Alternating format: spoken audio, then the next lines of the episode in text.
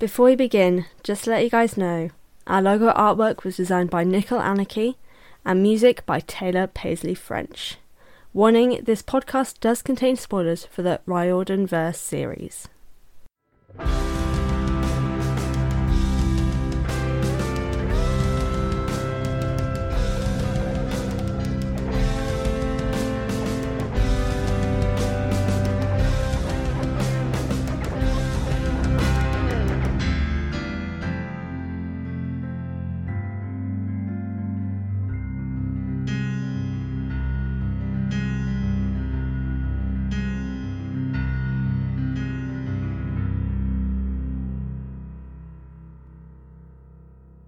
Hello, everyone, and welcome to the Best Damn Camp, a Riordanverse read along and analysis podcast that sets out to read all the books by Rick Riordan in timeline order. I'm your host, Fran, and welcome back to the show. Today, we continue our timeline journey with The Titan's Curse, Chapter 15 I Wrestle Santa's Evil Twin, and Chapter 16 We Meet the Dragon of Eternal Bad Breath. As always, I have my points to focus on. So today we've got character story and generally what I thought of it. So basically, what's been happening for the entirety of the Titan's Curse. But to begin, here's the synopsis. With time running out, a fight with an old god leads to a prophecy and Mr. D finally being of use. Now, as Thalia questions her place, we meet the Chases before the Battle of the Summer is due to arrive. Zoe meets her family once again, and now injured, uh, now injured, our trio faces the globe. And yes, that is a bad pun for who we are about to meet, and you guys will see what I mean in a moment.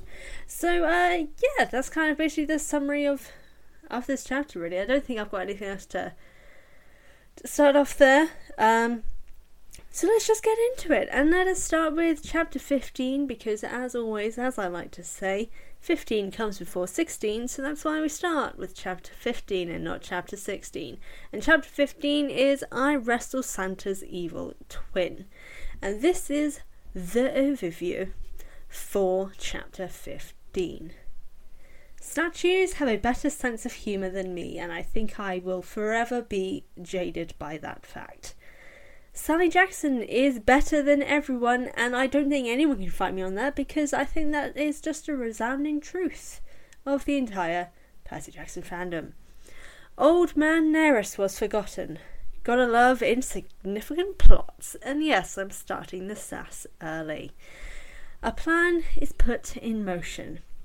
The capture of Neris, or Nereus, anyway, equals elder abuse and the real of not a girl, Bessie the cow. I'm not going to say the actual name because I can't pronounce it. killing of an ins- killing of an innocent ensures victory, because of course it does. Because that's life, and oh god, just that. But yeah, so with Thorn and mercenaries at their feet and Thalia tempted, Mr. D comes to the rescue. With this battle won, it is time for Zoe to return home. And that's pretty much the overview for chapter 15. So, like I've come to find, there is both a lot that happens and also not really anything that happens in, in this chapter and that's that's a bit of a problem. so uh, I will just be looking at a story for this chapter because, as you guys know, I don't know when it was that I said it, and I'm not going to look back at it because that's too much effort on my part. But I am consistently frustrated by the amount of insignificant and piling up plot points that occur in this story. One of them is dealt with here with another, then kind of being added, but also was there from the start, but then didn't really connect, so it's kind of an addition. So the Neris plot point has been dealt with, and it was, in fact, the most insignificant plot point in the entirety of this book thus far. So this is just this is just becoming a thing now. Like like while Bessie's importance is revealed and it ties into the mythology of the past, like Bessie was nearly sacrificed in the past by a ally of the Titans, who was a giant, and basically you have to s- kill Bessie, take out their entrails, and burn them. And I'm guessing you make a a wish or something of who's gonna win, and that helps lead to their victory because it's like an old power of killing an innocent sort of thing. Um, and that nearly happened in the past during the original Titan War, so you know, connections there, fair enough. Um, but then the the Nereus thing, like I said, just ends up being completely insignificant. Like it's two, three pages of them preparing to go capture him. They capture him, and then he just reveals that Bessie is the monster that they've been looking for as part of the prophecy. Now that's it. Like, why have him at all? Uh, at all? We could have easily just had Bessie appear at any point in the book, seeing as Zoe knows what the monster is, because Grover can speak animal language and got that information, and then Zoe then confirmed it. Like, yeah, just have Bessie appear at any point, and that information would follow, and be the exact same thing as we have in this chapter, just minus the unimportant and needless Nereus aspect. Like, there is, other than including another mythology based thing, and again, this is another recurring theme, other than the random mythology based aspect, there's no reason for Nereus to be in this chapter or to have even been brought up in the entirety of this book. It's just such an unnecessary character to bring in that holds no significance. Get rid of the pages where you bring him in and the mentioning of him previously. Use those to build up Bianca's character instead. ah. Uh, also, just for the prophecy aspect, just in general, I'm not sure how how I feel in general about this killing of an innocent prophecy, or, or the prophecy just in general, because well, this prophecy of the, the burning of the innocent entrails aspect, not the the actual big prophecy that's been known from the first book, or well, not really known, but we God of this at age sixteen child thing. Um, because the, the the only thing to do with this entrails innocent prophecy aspect is that the the only part that it serves is to show that Thalia is she, she there's the chance that she could be pulled over the Titan's side. Like she's questioning so much about how the gods work and how the gods are and who she is with with being on the god side and such. But there are so many ways to do that instead of having this prophecy to add more attention or give her more power. I don't know. Like, I see the prophecy itself and having it being an innocent beast that leads to an instinctive sort of seemingly element of drawing to power just undoes the whole like oomph in general of like this back and forth that we have seen Thalia have. We have seen her questioning the gods, not as much as we could have, admittedly, which is like why I think if we got rid of this whole ridiculous innocent thing and just input more of her questioning the gods in it when she is having her conversations with Percy or when she is mentioning things here and there, have her mention this bit and kind of maybe even similar to Percy, where like he sort of saw per- uh, Luke's side to the war and Luke's reasoning behind him joining the Titans. Like he understood it. He didn't agree with it, but he understood it. Have that with Thalia as well. Have her be shown to have that questioning nature. Just maybe on a bigger scale, which makes us wonder, oh, could she join the Titans? Because then that, that would kind of work with the whole prophecy of the child at 16. Because if she joins the Titans, that gives them that extra boost of power because they have a child of the big three on their side who's chosen them over the gods. That would have more oomph than this ridiculous prophecy. Like, like I said, like we've shown that she can be easily frustrated by the life of a demigod. Like she was turned into a tree. That's you know that's justification enough, really. And she doesn't have any faith in her father Zeus or the gods for good reason. Again, now th- this whole book is just an example for her and everything that's happened in this book, like Annabeth being kidnapped, Artemis being kidnapped as well, only because she went after to rescue Annabeth. Basically, well, she she ended up rescuing Annabeth, but that wasn't her initial intention. That is evidence enough for Thalia. Maybe even have her have the same dreams as Percy or something similar to what Percy was having, so she knows the sort of selfish nature of the gods and that Artemis only saved per, uh, saved Annabeth because that's what she does. But she also wasn't there initially to save Annabeth. It just ended up working out that way. And that's what Thalia sees instead. She doesn't see a goddess putting herself at risk for a demigod girl. She's just seeing a goddess appear, see, and then that instinct comes in. She wasn't actually there to save Annabeth in the first place. So have her focus on the negative aspect, unlike Percy, who was seeing more the actual quote unquote bad guys in this situation being Luke and the general being the bad guys and seeing what Artemis was doing was to try and help rescue Annabeth. Have him focus on the gooder aspect, have Thalia focus on the badder aspect. That that that would work out. Like that would show that would feed in through this possibility of her we'd question whether or not she would stick to the side of the gods, which would lead to more interest. Whereas having this prophecy, it takes away sort of her individualism a little bit, I find.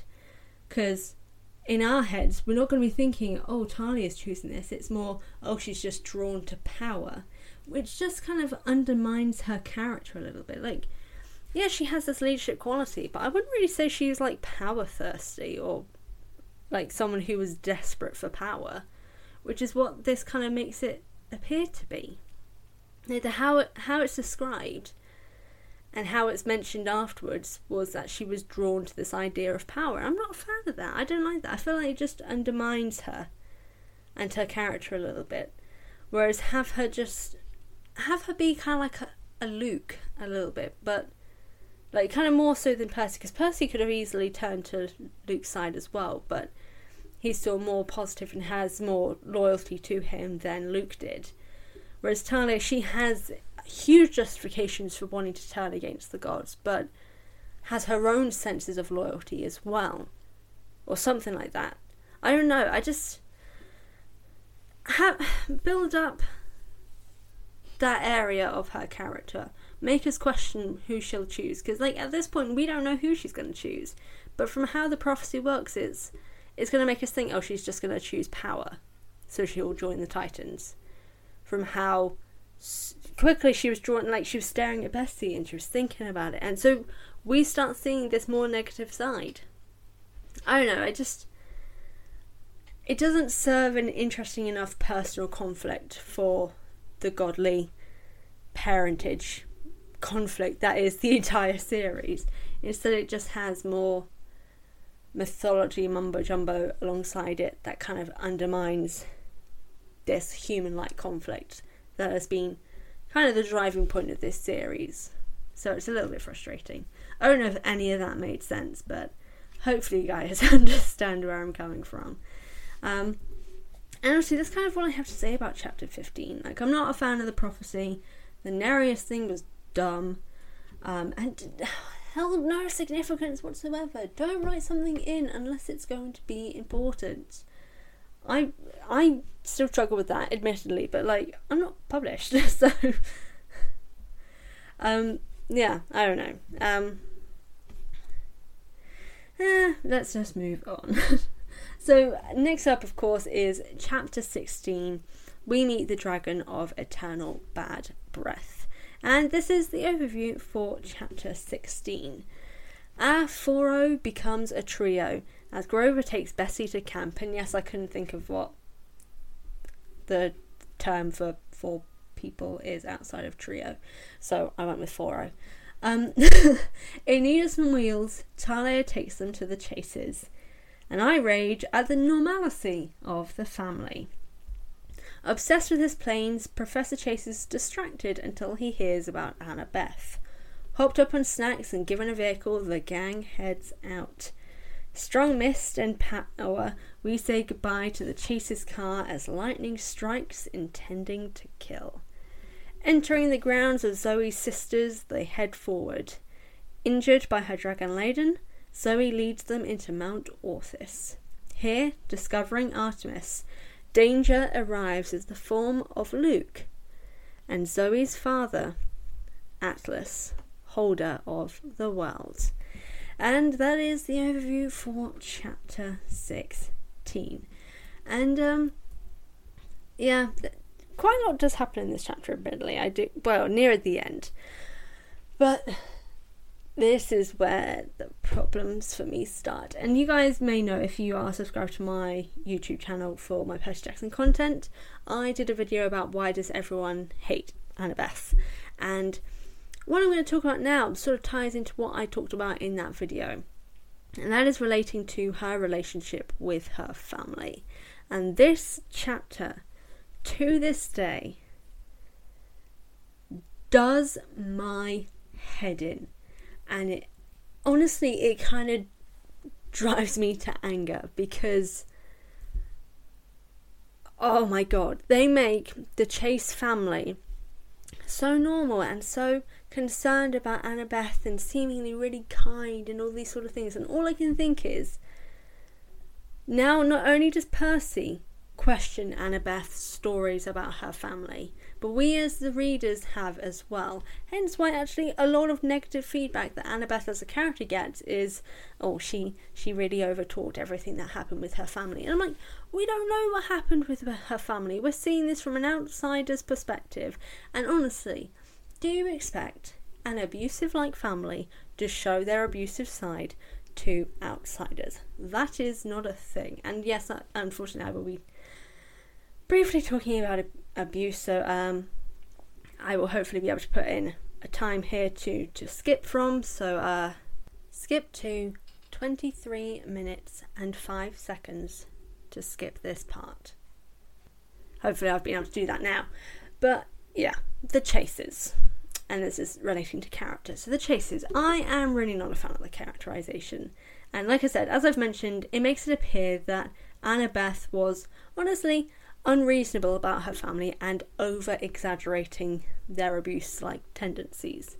Like the fact that they made her feel unwelcome, like the fact that she was told that she was a danger to their family, that she herself was dangerous, which led to her running away at seven years old. And also the few times that she does return home, like that we see in The Lightning Thief, we then find out in the Sea of Monsters it didn't work out. And I also want to point out here also, so they're in San Francisco right now. And we know that um, San Francisco, as Annabeth has said, is dangerous for demigods. And her father knows this.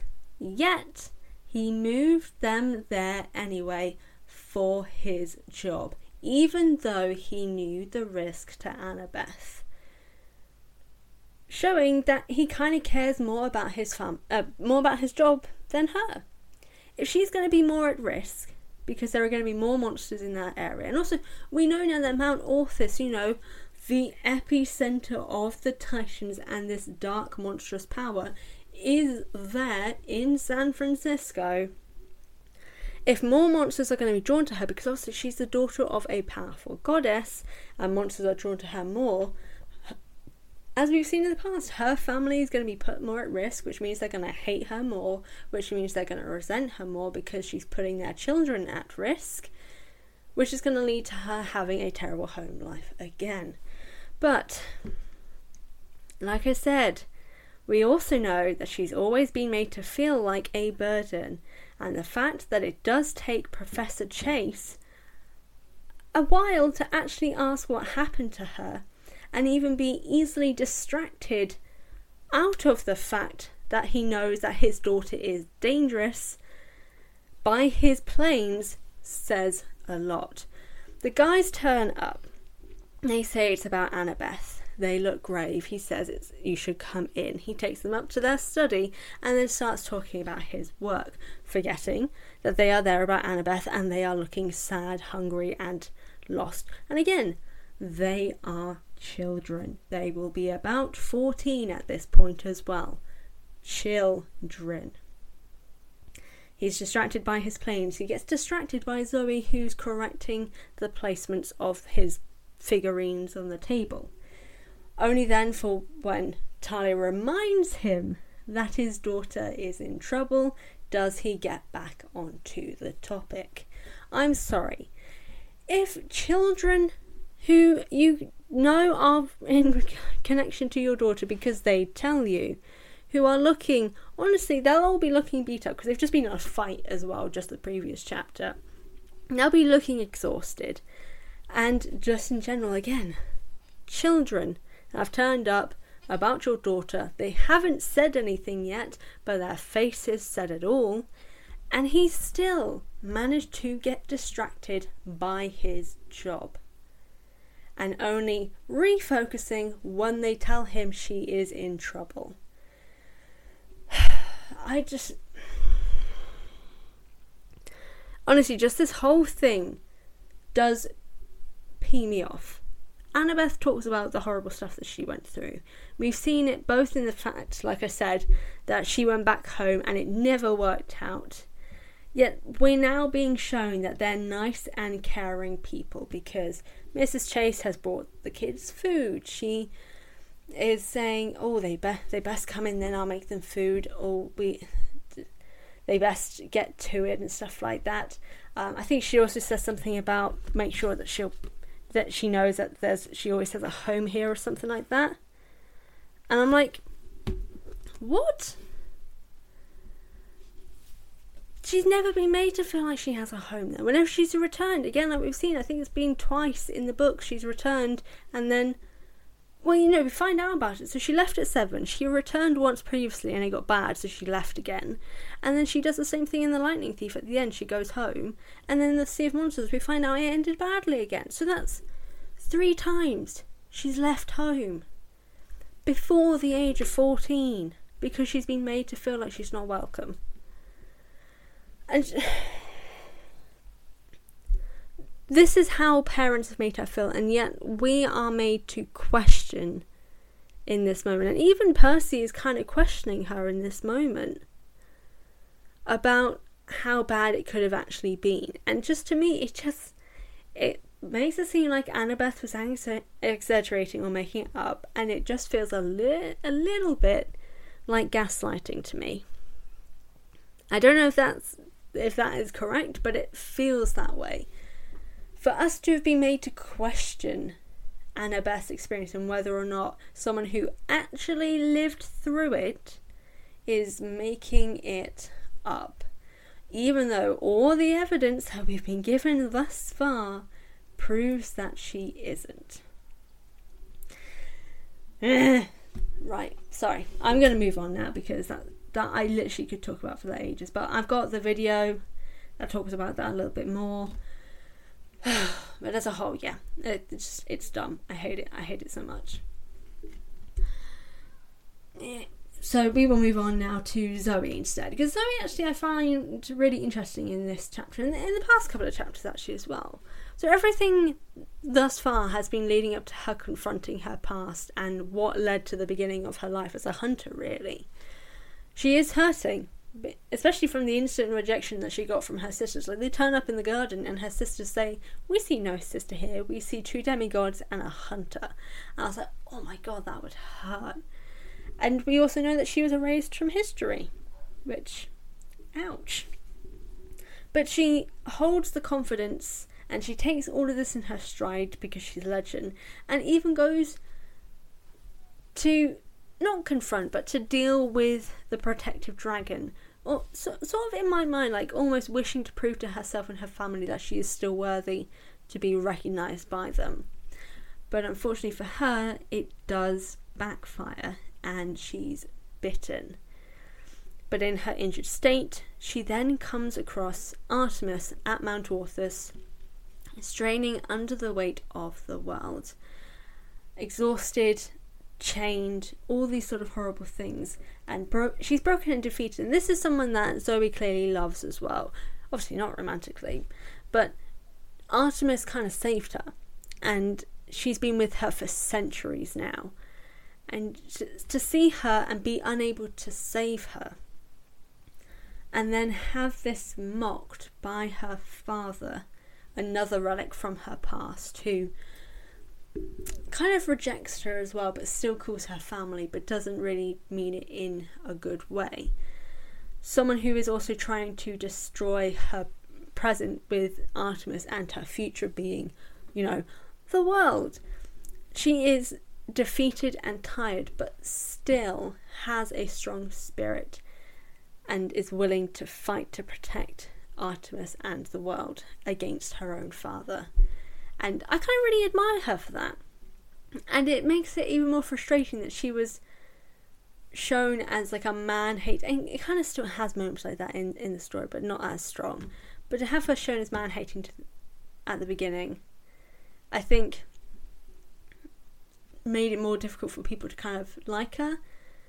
Um, but I'm, I'm seeing it more now. Like I, I like her more as a character as it goes on. But I wish they hadn't started. Like I wish she hadn't been written like that from the from the get go. If I'm honest. But um, to see where she's come to now, I, I really like it, and I, I'm I'm pleased to see how this is how this is going. And just to kind of summarize this a little bit for these two, these chapters, while interesting, do hold Emily a lot of issues for me.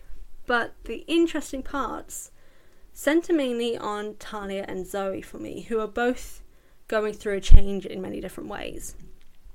Thalia is trying to understand her part in everything, both prophecy wise and kind of even in her own life. Like, she doesn't really know anything about anything anymore. And Zoe is trying to remember who she was and who she is. And there's basically kind of like a lot of identity aspects going on here. And I like that I like that there is a sort of there is an undercurrent of exploration of identity and who you should be and who you want to be, which feels very much like what Thalia and Zoe are going through. And honestly, if that was kind of all that was going on, minus the issues that I have, like the Nereus story and the ridiculous prophecy and the chases aspect, these would have been some really, really strong chapters for me. Unfortunately, just those other parts do kind of undermine everything a little bit more, which is unfortunate. But other than that, these chapters, they're not bad. I will say that. But I think they could have been better. But yeah, that is what I think of chapter 15 and 16. And today I have finally remembered to do question of the episode in the episode itself. And of course, obviously, the posts still go up on social media. I just have usually forgotten to say them at the end, but I haven't today. So this week's question of the episode is do you think it's right that the Chases were made to look like a normal family, considering what we heard from Anna Beth? And yes, this question is to see whether people or not agree with me or if I just have a lot of passion about something that isn't like that big of a deal to many of this. But uh, yeah, that is this week's question of the episode, and obviously it will be going up on all of our social media, so I will be intrigued to see what you guys have to say about that. But with that coming to an end, I want to thank you all for joining me today for chapters 15 and 16. Be sure to join me next Wednesday as we continue our Riordanverse journey. To plug where you can find our podcast, we are available on Spotify, Apple Podcasts. Where could you please drop a rating and a review? I would love for more people to be able to find this podcast. We're also available on Audioboom, Stitcher, and Deezer. In the meantime, between episodes, you can find the Best Damn Camp on various social media at Best Damn Camp on Instagram and Twitter, and on Tumblr at thebestdamncamp.tumblr.com. If you want to email me with your own thoughts, you can email thebestdamncamp at hotmail.com, and I will read it out at the end of the show.